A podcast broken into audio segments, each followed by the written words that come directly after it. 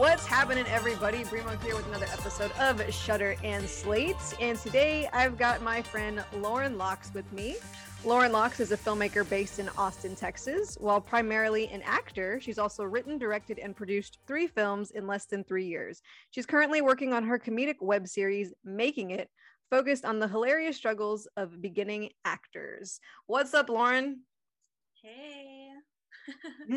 Thanks for being here. Yeah, absolutely. Thanks for having me. You're welcome. So, for those of you that don't know, Lauren was recently in my feature film Sacred Vision, which we just wrapped on shooting a couple of weeks ago at this point. I don't even remember. Like, every, all time has just molded together, and I'm just like, I don't even know what day it is half the time. But that's what happens at the end of a production. Your mind is just melted. It was mashed potatoes, you know, and it's still a little bit of mashed potatoes, but it's all good. It's all good. Um, but I'm glad that you're here and I'm glad that you were in Sacred Vision. It was um, a bit of an interesting journey. we had to recast last minute and thankfully Lauren was available. So I very much appreciate you jumping in and, and getting things done. Yes, that's why everybody please stay safe out there. I'm grateful that I was the actor that got the call when somebody, you know, couldn't make it, but at the same time, like your health is important. Amen to that. So let's let's talk a little bit about Sacred Vision since we're already on the topic. What was it like for you? Obviously, you kind of came in last minute. I don't even know if you had time to read the whole script. You're kind of just like, oh hey, I'm available. Let's kind of do this thing. But what was the experience like for you? Yeah, definitely. It was definitely more of a skim of the script and jump into the character kind of thing. Um, it but honestly, I had so much fun. Like I'm friends with all of the people that we worked with now, so I think it was really cool because that's that's the one thing, and I'm sure you know this. Like every time you work on a project, it's like you find another little like another little family clique, and you just have this like little group of people that are now in your circle, and it's so great.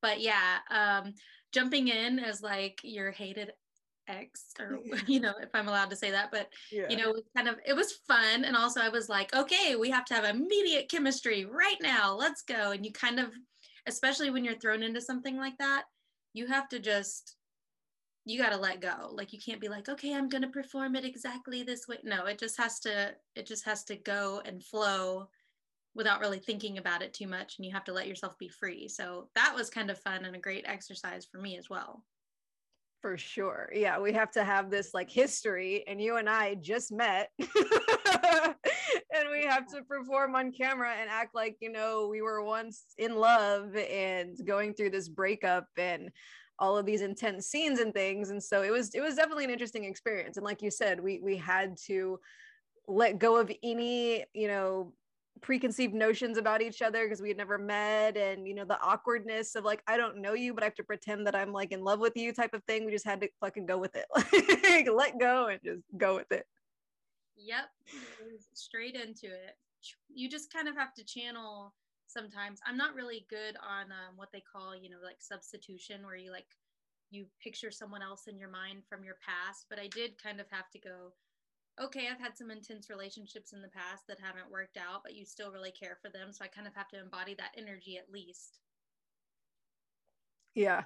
And not even just that, like, not even just us being like broken up. On top of that, you had to be attacked and chased and just like film this super intense like scene. And so I'm sure that was an experience for you as well. Definitely. I definitely had, you know, all the grass pulling out of my hair for a while. So, but yeah, that that was actually pretty intense, and everybody was just ready to gung ho and go for the whole thing. So I was like, let's go.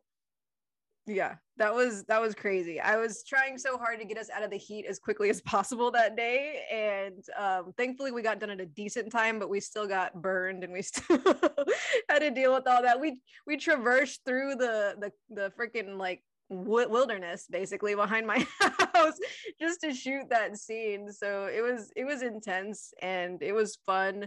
And i'm just glad that you know we were able to get through it with minimal you know crazy things happening. Uh, i just got like bug bites. I got a thorn in my butt at one point Oh yeah, you did. You got you got stabbed, and you're like, ow, ow, ow. Yeah, I was like, fuck, because when he he, I think he threw me or like I fell or something. Whenever I hit the ground, I landed in this big ass thorn. Yes, I, I was like, great, this is fantastic. But no, what was really funny too was that scene at the end where we come out of the woods and you and I had to like make ourselves grassy again. So we were just making grass angels and throwing grass.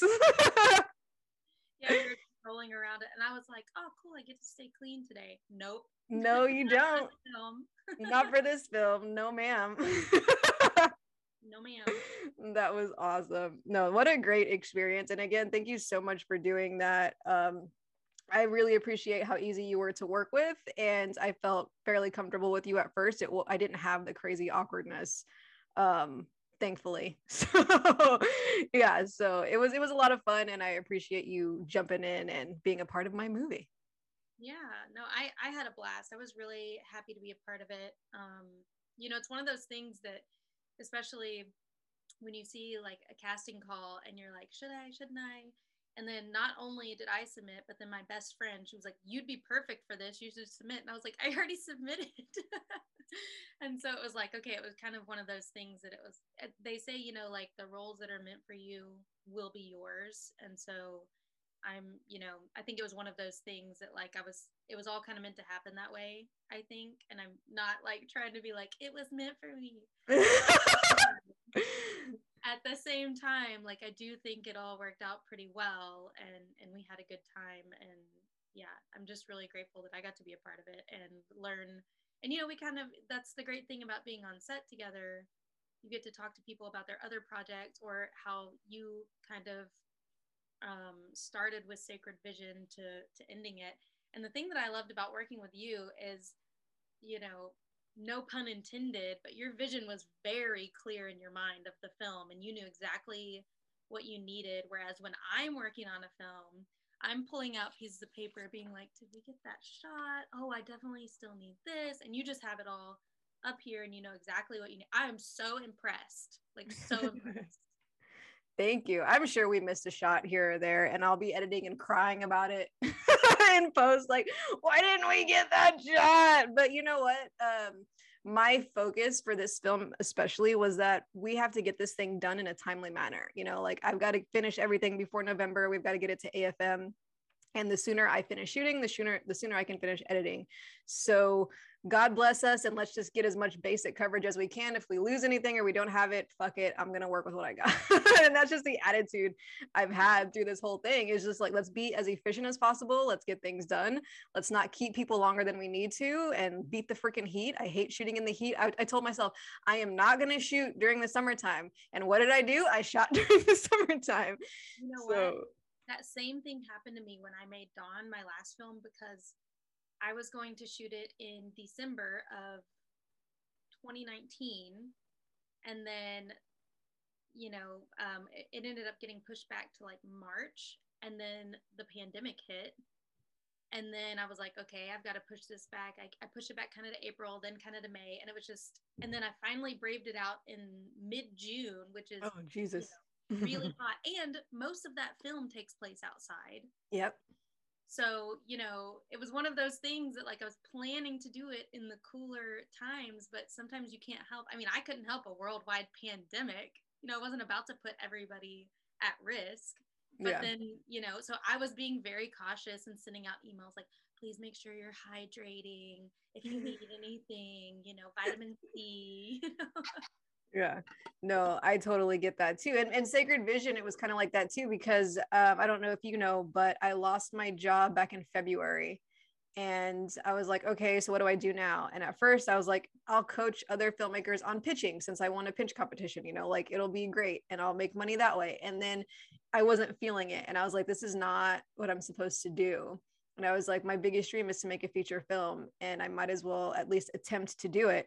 So I did and I had already had another script in mind that I had already started writing, but I wasn't feeling that one as much either. I was like, no, this is not this is not happening.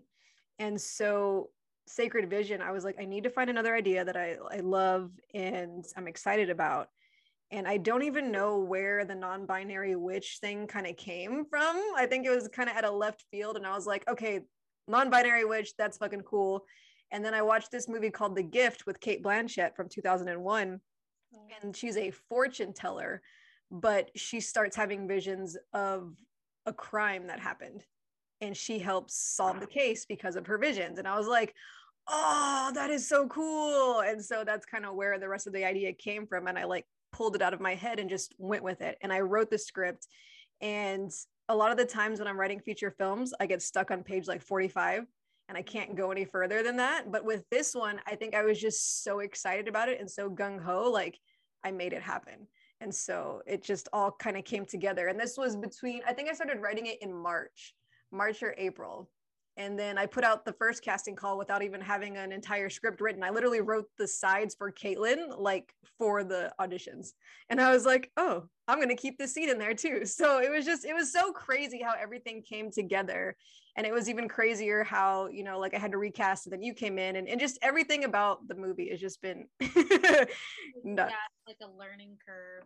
Yeah. It's funny you say that too. And I think we had a conversation about that on set that um when the ones that you're supposed to make are the ones that you like can't stop writing you know they're the ones that just come to you in like a uh what's the word? You know they just it's like really quick. It's like a they flow out of you. Yeah yeah. It's just like a big flow and you and you literally can't stop it. And that's how every film that i've actually made into a film i've written that way and in in a fury almost. It's like you can't stop because it's still going the only the only exception was Dawn because um, there was the middle part. You've seen Dawn, the middle part, um, the flashback scene that that actually came later on because originally he had escaped an Amish community. wow. So we decided to nix that. That's hilarious. Yeah. And then uh, I don't know if you know this, like right before I brought you on because I knew I had to recast, I literally rewrote the ending. Oh, no, I did not know that. Yeah. So I don't know if I should have any spoilers on here, but um don't spoil it. Don't yeah. But we'll just say the ending was different and I'll tell you how it was different later. cliffhangers. Yeah, cliffhangers, cliffhangers for sure. But yeah, it was nuts. but uh, enough about me. It's not even we're not even talking about me right now. We're supposed to be talking about you. Um, so lauren what got you into filmmaking and acting and all of that fun stuff? Oy, that's a great question. Um, i started acting when i was seven.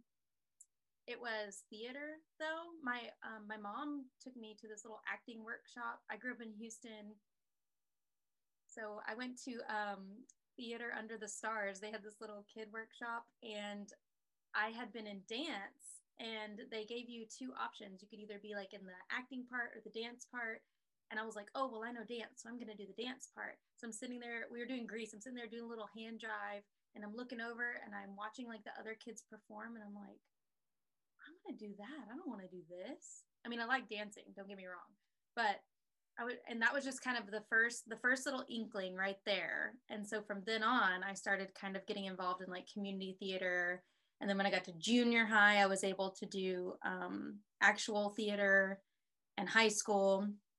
And then um, when I went to college, my parents were like, we're not paying for a theater degree. So I got a different degree. I have a public relations degree and i did that for a couple years. I started my own company and it was great and it was fun. And i do have a passion for like pr and marketing a little bit but at the same time something in my heart was just missing you know? I didn't feel whole. So i randomly just decided to go to this audition. I drove up to austin. I failed miserably in the audition, which I didn't know then, but I definitely know now there were like terms I didn't know that I was just like, I had no idea what a film audition was supposed to be like. And then when I left that audition, I had that feeling of like, oh my God, that was amazing. I can't wait to do that again. I never want to give up this feeling. And I've never looked back. And I just jumped into the film world. And it was absolutely terrifying. and it was absolutely thrilling and I was terrible at first, and I'm still learning now, but I've definitely come a long way in the past seven years. Nice. What what an experience too to go from theater and the film world. And like you said, it, it is two completely different different venues. I mean, I've done both as well. I wasn't super crazy involved in theater, but I've done some theater productions here and there. And I prefer film so much more than theater. I love them both. I have I have, you know, like I right now, like I really, really, really I love film and I love learning everything about film. I love I'll read like articles about cinematography and lighting just to learn about it. And I just love like thinking about how it all comes together. And I was talking to somebody about this the other day, but when there's like a beautiful performance and everything's perfect, it just feels like a symphony unfolding on the screen. Like that's the only way I can describe it. And that is a beautiful thing to me. And I just want to be a part of it. On the other side of the coin, I love live performances in theater. And if they ever bring Rent here, I'm auditioning for Maureen in a heartbeat. Nice. I basically am Maureen. So. in case anybody wanted to know.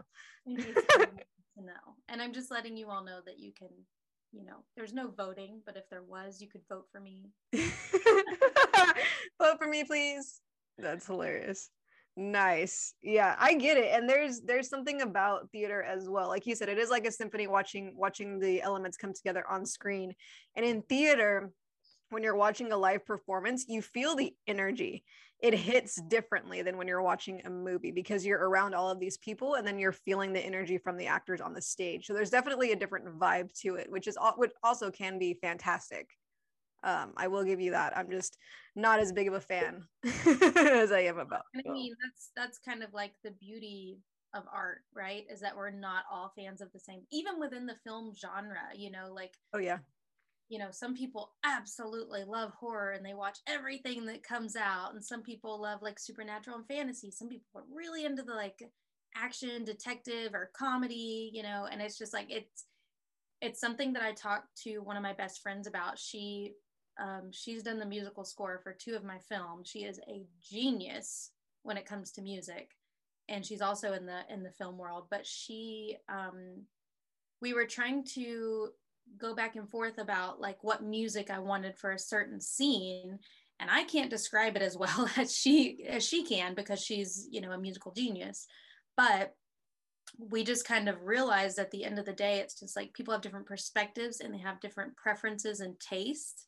And so you have to like find the way to meet in the middle sometimes. But you know when it comes when it comes to theater when it comes to film when it comes to different types of film or shows or or music like live music obviously austin's big on that you know everybody has different preferences and i just think it's so cool that there's so much out there to explore absolutely Absolutely. There's so many different genres and experiments and things that you can do with film. And what I love most about it is just like, how does that make you feel when you watch this particular movie? You know, how does that make you feel? And the music is super important because that drives the emotion and it drives the movie forward as well. And it's just such a big component uh, to film. And I don't think a lot of people realize that unless they, you know, study film or know a little bit about it. But music is so important definitely.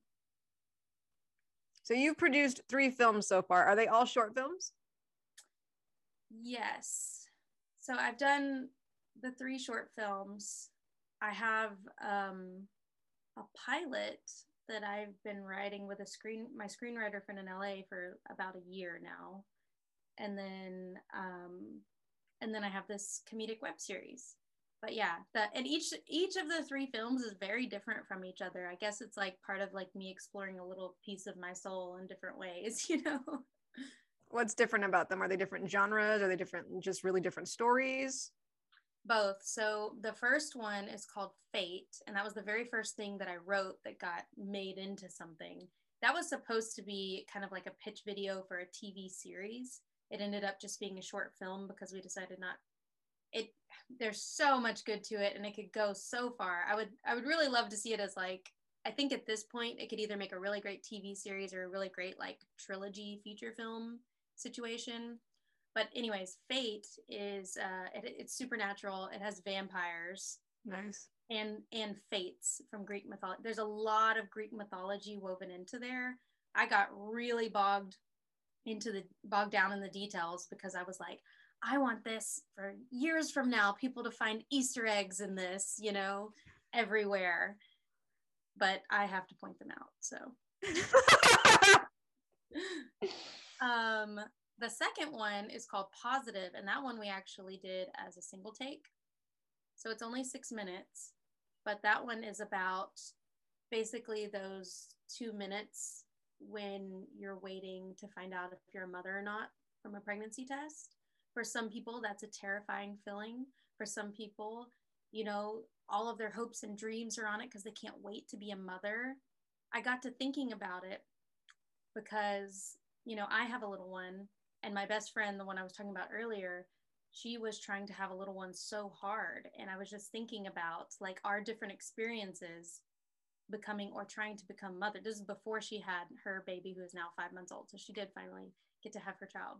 But um, I was thinking about that, and I kind of like sent it to her in a fury one morning at 5 a.m. and she she loved it. So we ended up making that. Like it was like two weeks later after I wrote it, so it was a very quick turnaround and then the third one is obviously dawn which is you know a little more heartfelt kind of drama. There's a little bit of lgbt in there and you know it's it's fun. Nice. Fun. Nice. And then obviously now you're working on your web series making it. Yes. Let's talk about that. What's what's making it about for those that don't know? Um so in in a quick jiffy, making it is about a brand new actress who moves to Austin thinking it's like a big city, big break kind of situation. She's going to make it here. And she has no idea what she's doing because she's new to acting and she just F's it up royally over and over and over again. But she learns along the way. I didn't want it to be like one of those where it's like, here's this thing and then it cuts off and here's another thing she messes up on or, or something like that. There's actually you know friendships and relationships and learning and growing and you know the relationship with your parents and what they think about you being in the entertainment field you know. So there's there's a whole trajectory of her character and of some other characters. And yeah it, it started as an acting no sorry a writing exercise for me to see if i could even write comedy and then it just kind of turned into this series and i you know, put this message out on Facebook and I was like, hey, would anybody be interested in, you know, volunteering and doing this series just for fun? And I got way more people um, responding to me than I thought I would. So then I decided to crowdfund it. And that got crowdfunded in a week. And I was like, okay, guess we're making it.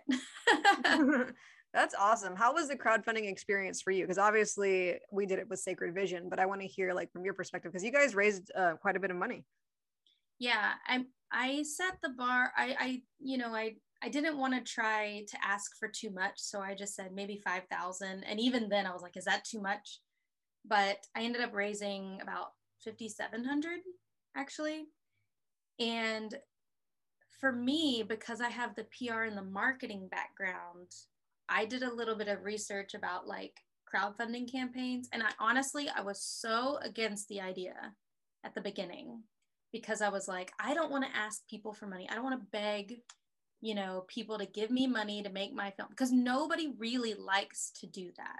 Do we like receiving the money? Yes, honey. But do we like asking for it? No, because it makes you feel, you know, you're like, hey, please fund my film. But I decided, you know, if people are actually interested, let me at least try. Let me at least make a promo video that I think will be kind of compelling. And you know, I kind of set up all of the social media posts to make sure it had really strong, but also, and I think this is very important for anybody who decides to crowdfund a film in the future. Um, don't spam people. And that was one of my biggest things that I tried not to do. And the reason I think it was successful was because I wasn't constantly like reaching out to people over and over and over again. I was putting it out there and saying, hey, if you want to help out, please do. Here's why. I made it fun. I told them what was in it for them, but I wasn't, you know, constantly blowing up their messages or anything like that because I think that is not the right way to go about it and that's not the right way to go about marketing anything. No, I feel that. And I didn't do that with Sacred Vision either. I messaged quite a few people and I did the same thing. I was like, here's one message. If you respond, cool. If you don't, cool, whatever. You know, I'm not married to it. Um, did you run any social media ads or did you just post on social media? How did you kind of get the word out aside from, you know, talking to people? So, knowing that I was going to run the crowdfunding campaign, I started building up the social media before.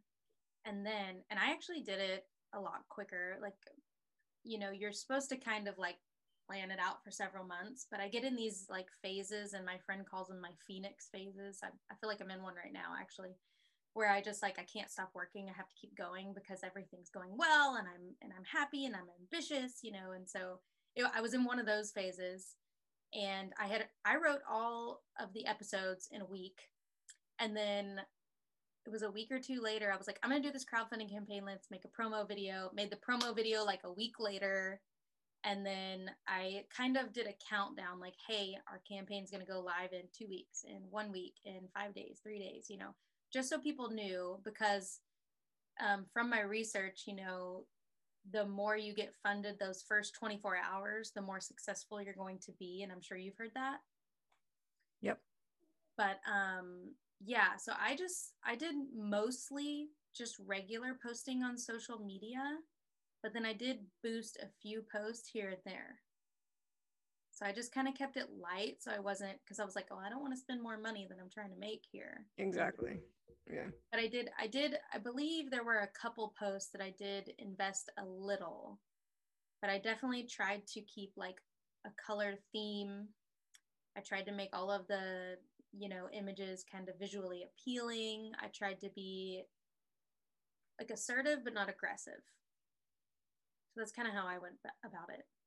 Nice. Yeah, that kind of mirrors some of what I did for Sacred Vision because I also started to crowdfund very quickly into yeah. everything. Yeah, I didn't have a lot of planning time. I wanted to plan out stuff too. I was like, I'm going to have all of these posts already pre written and I'm just going to post them. And that did not happen. I had like four. And then I was like, well, here we go, just organically posting shit every day and messaging people. And and kind of going with it. But in the end, we raised money and I was very grateful for the money that we raised. I was like, wow, I actually raised money because my first crowdfund I ever did was terrible and I raised like $10 and obviously that didn't didn't happen. So that, that's the scary thing too about doing it is because you see all these failed crowdfunding campaigns like people who are trying to raise you know 5000 and raise 500 through a whole month or people who are trying to raise you know 10 20 50000 and they get like three and you know like in a sense it's not exactly failure because you you still have something which is better than nothing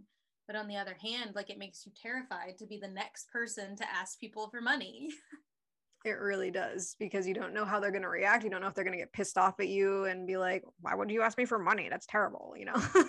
like, I mean, you tell me, like, you tell me if you agree with this, but like, most of that money is coming from your close friends or family or the people who know you super well. They're the ones who trust you and are going to put some money into your work. Well, it's funny. I did get that, but I also feel like the ones that really supported me were those also in the film industry mm-hmm. because they understand what it's like to crowdfund and to make something happen and to want their vision come true. So I also did what I feel like is kind of good karma.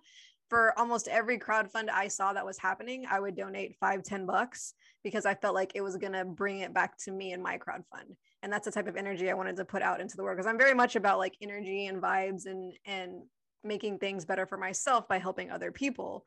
And I think that also helped a lot too, because other people that I donated to, some of them donated to mine or they talked about it or they shared it, you know. And I was so lucky that quite a few people in the film industry just really liked my idea as well. And that I think also helped a lot. Yeah. And you had that cool poster. I don't know if that was like part of the crowdfunding campaign, but I think it's so cool. Thank but, you. Um, yeah. Yeah, I did the same. There were a couple of people crowdfunding at the same time, and I kind of donated a little bit to their campaigns, and they donated to mine, and then we kind of cross promoted each other it was one of those things that you didn't even really have to be like, hey, do you want to cry? It just kind of happened. Like, you know, I was yeah. like, oh, hey, this is going on at the same time. Check this out. Then they did the same for me, you know, and then and you know i have like some more friends that are doing some right now and i'm just like ah my funds are tied up in making it. So i'm hoping that i can donate to theirs too because i really do one of my goals in the future is like to hopefully you know make some money off this career be a sugar mama and then and then also like i want to i really want to invest in other people's films too. Like that that is a, a long-term goal for me. And a while back when I did have a surplus saved up before before I started trying to make making it. Uh, I was I was planning to kind of you know try to invest in some people's films. It didn't quite work out, but um, but I do plan to in the future. So crossing yeah. fingers. Yeah, I like that idea also. And I'm hoping to, as I make more money, hopefully with my movies and things, to either start some sort of grant or some sort of fund to where um, upcoming filmmakers, I can just be like, oh yeah, here's a few thousand dollars, go have at it and have a good time. Like do you think do you think sometimes that like the grant process though can be really intimidating because sometimes I see them and I'm like, I could apply for that. I fit those specs. But then I don't because it's just like, oh, it's just a long process, you know. I think yeah, I think there's ways of going about the process and I would I would try to streamline it streamline it to make it not so intense and so scary or I would just do maybe like a contest or something, make a short film, show me what you got. Here's money, like go out and make something else, you know, like so, something along those lines. I wouldn't want it to make it hard for yeah. people to to apply for it because you're right. The grant the grant um, process can be a whole thing, and they make you have like pages and pages of shit, and it's like, dude, like here's my work, here's what I want to do, here's a script, like give me money or don't. yeah, it's it's hard too because I mean, like you know, you're competing with a lot of people for those. Sure. Too. I mean, well, same with film festivals. yeah. I mean, our industry is just competitive in general in so many aspects, whether we're auditioning for a part or whether we're, you know, trying to ask for money or whatever whatever we're doing. You know, it's it's it's not for the faint of heart and i wouldn't suggest that everybody just go out and jump into the film industry. I would definitely tell you that if you have the stamina and if you have the drive and you're the type of person that does not give up then yes absolutely go for it. But if you're not then you're probably going to be a little frustrated or want to quit so. Yeah definitely. Yeah you have to grow a thick skin. I mean i waited tables and i thought i grew a thick skin there. Honey no this industry right here is where you grow a thick skin.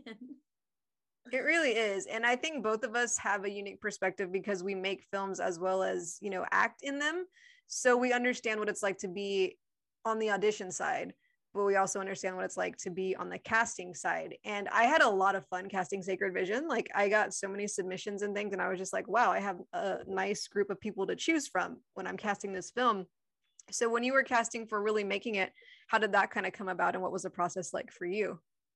So because making it is kind of more of a volunteer project um i kind of so i wrote the series and then i kind of started thinking about the characters with um, people i already know because i've built a bit of a community and I know certain people that fit certain roles. There's still, you know, there's still a few characters I need to kind of nail down um, and one of them I have to I had to switch around some casting too, but most most of them are people that I already knew, and then there's gonna be a few that I'm gonna have to look outside of my norm, and that's only because of that. But I will say, um, as far as like the casting process goes, when I was casting for Dawn, I did actual taped auditions, and then I did an in-person callback. Yeah, I did an in-person callback. And what's really funny is the very last person who sent me an audition for Jeff, who's kind of the main character of Dawn, right? Or, or the other the other lead, right? Um, the last person to send me in the initial audition sent me a message and was just kind of like, "Hey, I'm actually on set till 3 a.m. Can I send this in tomorrow?" And I was like, "Okay, but you're working, so yeah, you can send it in one day late. It's fine." And so that one I saw, and I'd already made up my mind kind of about somebody else. I was like, this person's definitely getting called back. They're probably getting the role. And then this guy sent in his audition, and I was like, oh my God, this is real. And then I was like torn. So then we do these in-person callback. And this this is kind of like things that we forget as actors is like so you're sitting there across the table being the person who casts like you never get to sit in that role as an actor and you're watching these people do the scene or i was actually performing it with them um, and both of these guys the ones that i liked they both did so well but in completely different ways mm. And i love them both and i i could it took me two weeks to make my decision because i could not decide. And it was finally my best friend pointing out to me kind of hey you know this guy followed your lead on the scene and this guy kind of was the one who led you. And mm. she was like what do you want for those characters? And that'll give you your answer. And that was kind of what led me to casting um, alex christian as jeff and then alex has become one of my best friends in the entire industry since then because we had such a good time working together and now he's in making it so it just you know that stuff kind of snowballs and you end up collaborating together in the future you know that's awesome and something kind of similar happened with sacred vision because Caitlin was the first role that I casted. And we know that you ended up getting that role. But what happened was in the original script, obviously, like I said, the ending's different. So my main focus was on Caitlin and Galen and Caitlin's dynamic. And so I put out the call. And again, I just wrote that script for the sides so they could so they could audition with them. Not the whole script, but just that scene. And I, I probably didn't even have 20 pages by that point, but I was like, I got to write this scene so I have sides and so I can cast this thing. And um, I, I had um, an actress that was really, really good. I was like, wow, I really like her and I think she would be amazing. But then I had someone that I'd worked with in the past and did really well. And I was like, oh, if she wants to do it, like obviously that would be stupid for me not to cast her because I've worked with her before. I know we have good chemistry. I know she's going to be great on set and is going to nail everything. And then I was like, but I really like this other person and I think that she would do well. And so I don't know if I decided to just like write a whole new character for this person or like I kind of had an idea of like I wanted another character, like a best friend character. And then it came even more alive because of that person's audition. And that's where Amethyst came in to the picture. And oh. so it was just like, wow, you know, and obviously Morgan uh, did amazing as Amethyst, and we had great chemistry on set as well. And I was very comfortable with her. And I was like, wow, like you know, things kind of worked out the way that they did. And then my friend that was going to play Caitlin, you know, obviously things didn't work out. And so I had to recast. And so it was just, it was just so interesting that I was like, you know what, I'm going to cast this person. I've worked with them before. And then it didn't work out that way. But then I, I created another role for someone that was very deserving and did a great job. So it was just crazy how it all came together. It, and I, you know, and it's one of those things that when you've been on that side and you understand it, but then still still like last week i had a crazy week of auditioning and there's still the part of me that's like oh i really want the part you know and i'm like okay get, stop thinking about it. You send it in just like let it go. And then you have to remember there's so many factors and they everybody says this but there are so many factors outside of your control. So many factors outside of my control that even though i auditioned for something awesome last week and it would just like make the last seven years worth it, you know? But at the same time, I'm like, there are so many factors that I can't control that I have to just, if it's mine, it'll be mine. But also, like, can I do some witchcraft and make it happen? well, I'm a I'm a non-binary witch now, so I can help you out there. Let's just go cast a spell real quick. Sacred vision you have a vision of me getting this role? you know, right?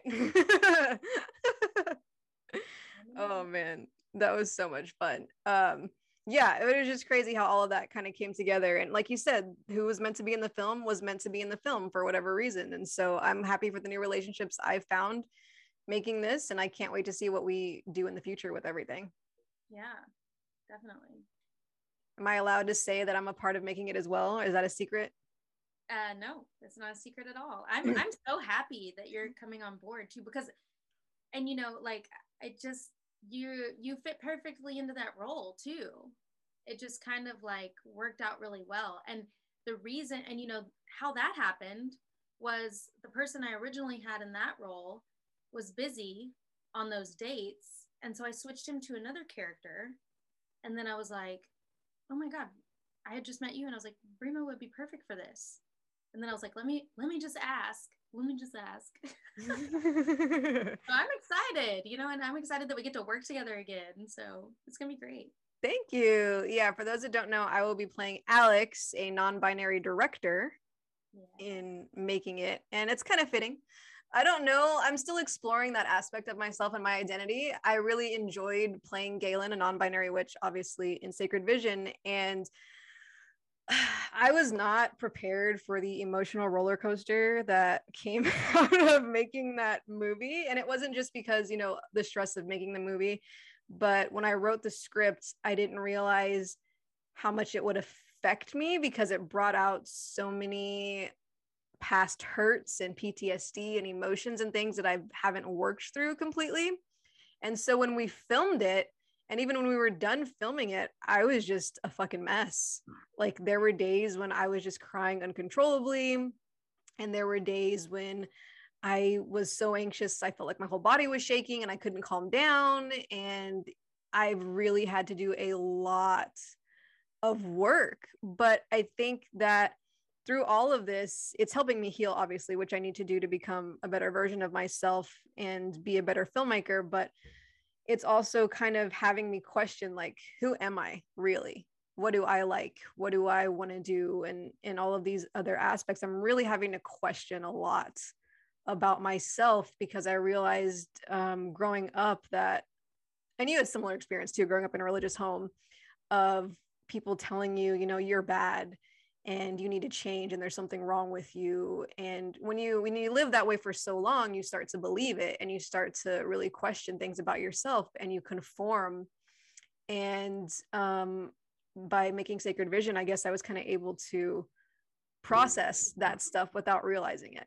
Like you know galen obviously is very close to me. I gave him the same digestive issues. I gave him you know um, my mom didn't die and my grandma you know things like that like that's not the same experience for me but i have other things in my life that hurt me obviously so our stories are very similar. And um i guess it just all came out and made me really process it whether i wanted to or not. It was just like i'm gonna go make this feature film and then it was the universe was like oh guess what? You're gonna work through all of your trauma right now. I was like what? No.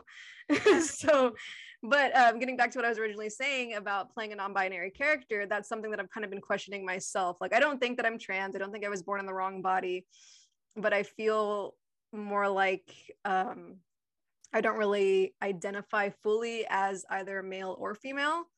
And I'm kind of working through that and and what I'm exploring about myself with that. So being able to play Galen was great, and I'm excited to uh, take on another non-binary role as well.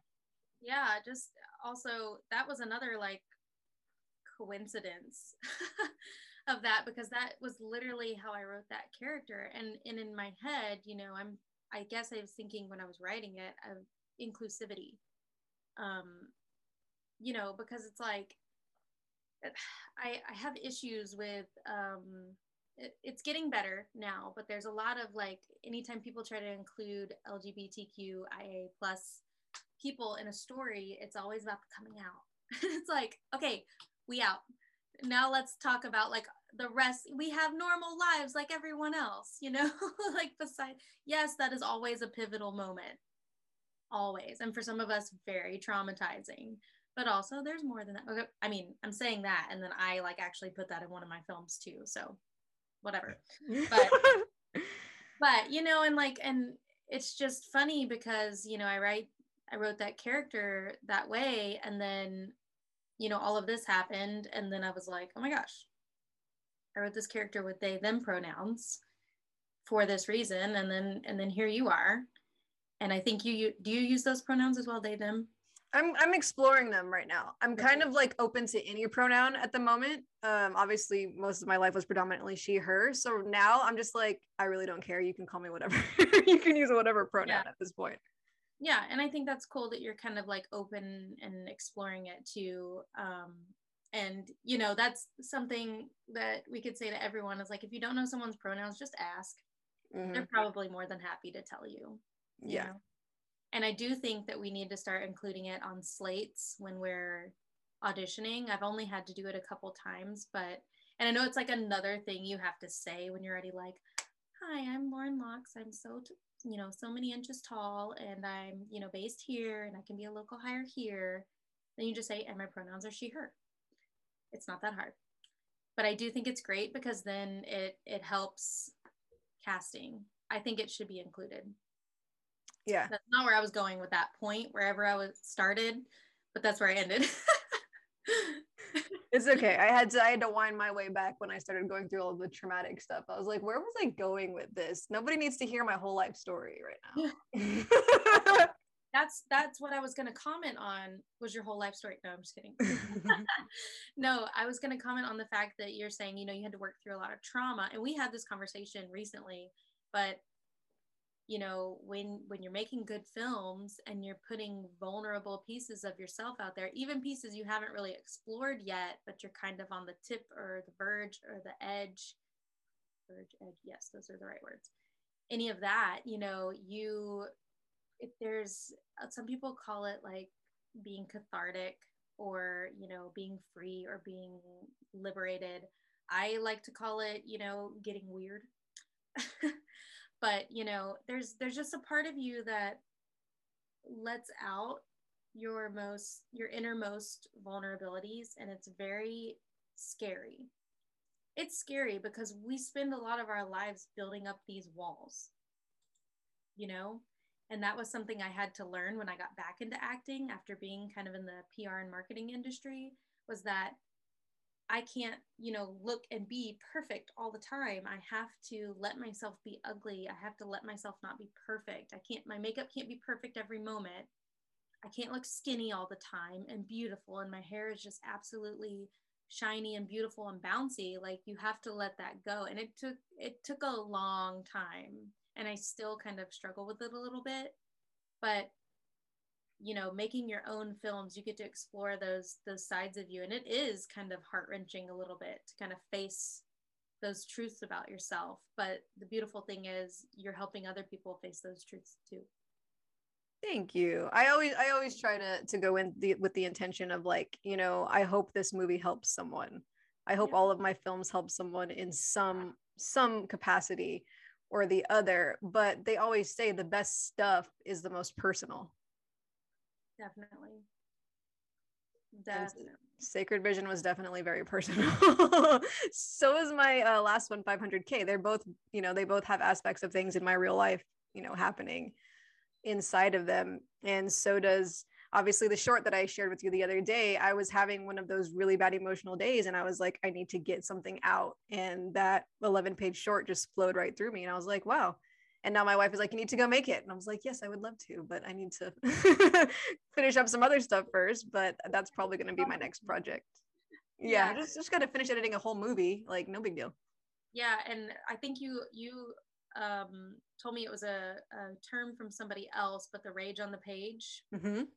I do that too. Like when I'm when I'm having like a really rough time, I turn to writing too. It's always kind of been one of my outlets. You know, whether it's a journaling situation or you know kind of almost like a writing meditation or you know most likely some little script. I have so many little scripts on my computer that i've written just from something being inspired or needing to let something out. And they're not all good. Some of them are though and they're never going to get made but like you know they're just it's it's just it's you like when you're tied to art in that way and it's literally your vessel to the world like you just you have to let it out in ways like that and i find writing to be very cathartic for me it really is. Yeah. Rage on the Page was coined by Gabby Bernstein. For those of you that don't know, I am working through her book called Happy Days, which is literally about overcoming trauma. So it was kind of the universal timing in everything in my life right now is just nuts. I bought that book um, probably back in February or March and I started it and then I like stopped on the page where it was like write out your triggers and I was like okay I'll do that and I didn't do that and then I started making the movie and then things just kind of came up and I was like, oh, I should probably get back into working through my trauma. yeah. so so that's kind of what's been happening um, these last couple of weeks after we wrapped on shooting um, yeah the emotional roller coaster has definitely been crazy but today's a better day. I feel i i got to the part of the book where it talks about like shame and how big shame is uh, when it comes to trauma and traumatic experiences and past hurts. And so yesterday i journaled about like sh- the shame that i had with some of the experience that i had um, that have really affected me. And i felt a lot lighter. And i think because i was able to write that out it it felt more healing and it allowed me to process it better because before you know i shoved everything down and i was like i don't want to talk about this. I don't want anybody to know about this. I'm embarrassed. I'm ashamed. But gabby talks about like when you're ready obviously don't just go and traumatize yourself by telling everybody your shit but like getting it out and like writing it um, shows you that hey you know shame is a physiological response. It's not something that you need to be embarrassed about or you know hide from everybody because we all feel shame in one way or another. And that was like really profound and something that i'm like okay this is where i'm at right now and i'm working through this shit and it's going to be okay. Yeah. Yeah and i'll i mean like everybody you know anybody who listens to this like everybody really deals with some dark stuff sometimes and some and some of our own demons and feeling like feelings of worthlessness. I feel like those the worthlessness and loneliness. I feel like those those feelings really wreck me. And I I had a good period of this year from like beginning of February all the way through the end of April, I think it was, where I just felt absolutely worthless and I felt like I didn't have a place in the industry I felt like I didn't have a place in the world at some points, you know, and it was it was tough. And I'm happy and really grateful that like these past couple weeks and the month of May, oh, May's ending today, but you know, the month of May has been really good to me. And you know, before when I was like, well, I'm not getting good enough things. Now I'm like changing my perspective on it. I am so grateful that I'm having these auditions, or I am so grateful that I'm getting to make my web series. And it's really hard to have a mind full of gratefulness when you're feeling worthless and lonely. Because even when you have people around you and you have a partner, you can still feel very lonely. You can feel like the world doesn't understand you. And there's a quote from Titanic that, you know, always always makes me think of it, but she basically she's in this room full of crowded people and she feels like she's screaming at the top of her lungs and no one can hear her and that's what i attribute it to. But the one thing that's always comforted me if you're you know in the film industry or entertainment at all is that i've always told myself i'm never alone as long as i have my art. And i have literally gotten to the point where i've had to say it over and over. I'm never alone as long as i have my art. I'm never alone as long as i have my art. And i just have to remember that like i am still connected to the world even if I feel lonely or whatever, like you are your own biggest fan. So please believe in yourself, you know? And Brimo and I are really cool. So like reach out to us. right. we'll help you out. And apparently I'm gonna be real schooled in learning how to overcome trauma. Try to get through all of this shit. Yeah. And part of me saying all of that was basically to say like you know it's universal. You said everybody deals with shame in the book and that made you feel better and it's everybody does. I think everybody deals with a lot a lot of feelings. Some of us have had more trauma than others. You know i and i don't know you know your whole past so i don't know exactly what traumas you've been through or how they relate to mine or if they're different you know but everybody's been through some things. And you know we're all in this thing together so just just keep sticking it out, please. Yes, the world needs us in one way or another. Yes, absolutely. Yeah, that's been one of my things is affirmations. And one of my therapist friends who was nice enough to come over during one of the days when I couldn't stop crying to help me process shit. She was like, you know, like write out three, four false beliefs that you have about yourself, and then write five affirmations that are the exact opposite of that and then cross out the negative belief about yourself. And so one of them is, I am a gift to the world. because like you i felt like i wasn't good enough i wasn't worthy and the loneliness has been real going through the trauma because my wife is at work sometimes and she can't always be there for me and even when she is here sometimes you know she doesn't always know the right things to say or, or to deal with it because i don't even know how to deal with it so i've i've definitely felt lonely um, going through this kind of alone and navigating everything and so it's been interesting and i've had to find ways to to remind myself like like you said you know i'm my own biggest fan. I recognize myself i accept myself i love myself and that is enough. And we don't we don't always need the external validation which is something that i'm having a hard time getting over right now. That that is a huge issue of mine too. And you know the more i talk to other people the more i feel like it's a especially in the it's a definitely like a film industry thing too because we're putting films out there. It's our faces it's our names and we feel like we need other people to be like wow this was really good or you're really talented. I crave hearing those words. So if you want to send them my way now's your chance. But no i mean i'm just saying like we crave those words. We want people to be like wow you're so talented or like wow that was amazing or wow your film moved me we're not always going to hear those words even when people think it. And you have to kind of like find that strong belief in yourself and that strong foundation and and just kind of know that that what you're doing is like you were saying good enough.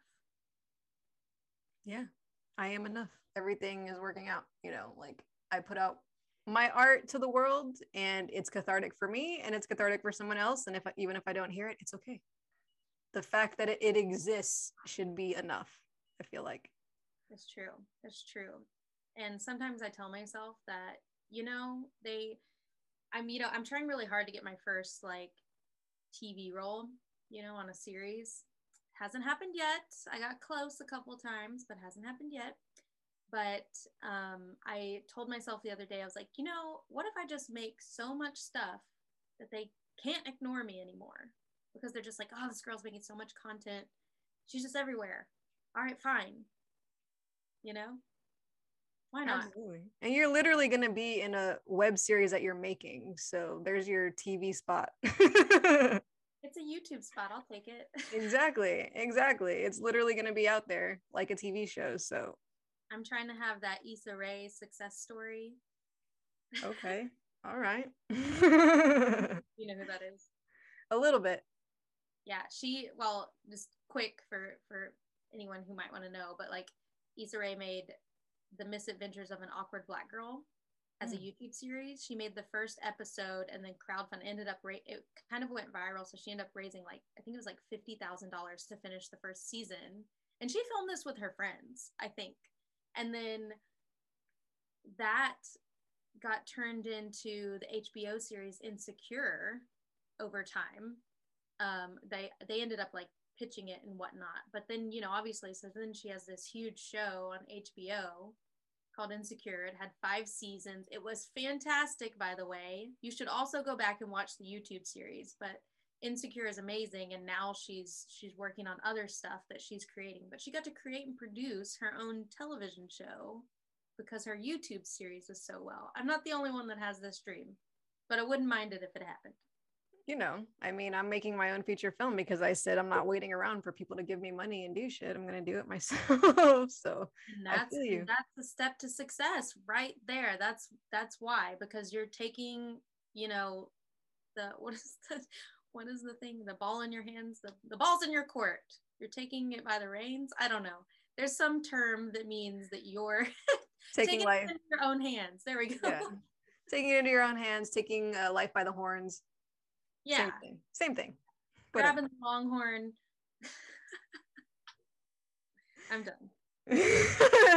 Keep grabbing that longhorn. Well, on that note, this has been a great episode, and I really hope that you guys enjoyed it and you got something out of it from our experiences. This is two female presenting actors and filmmakers that are taking life into our own hands and making shit happen and not letting false beliefs or trauma hold us back. And so I hope you guys got something out of this episode. So thanks for being here, Lauren. Yeah, no, thank you. It was fun. Good. Don't forget to subscribe, guys, and we'll see you on the next one. Have a good one.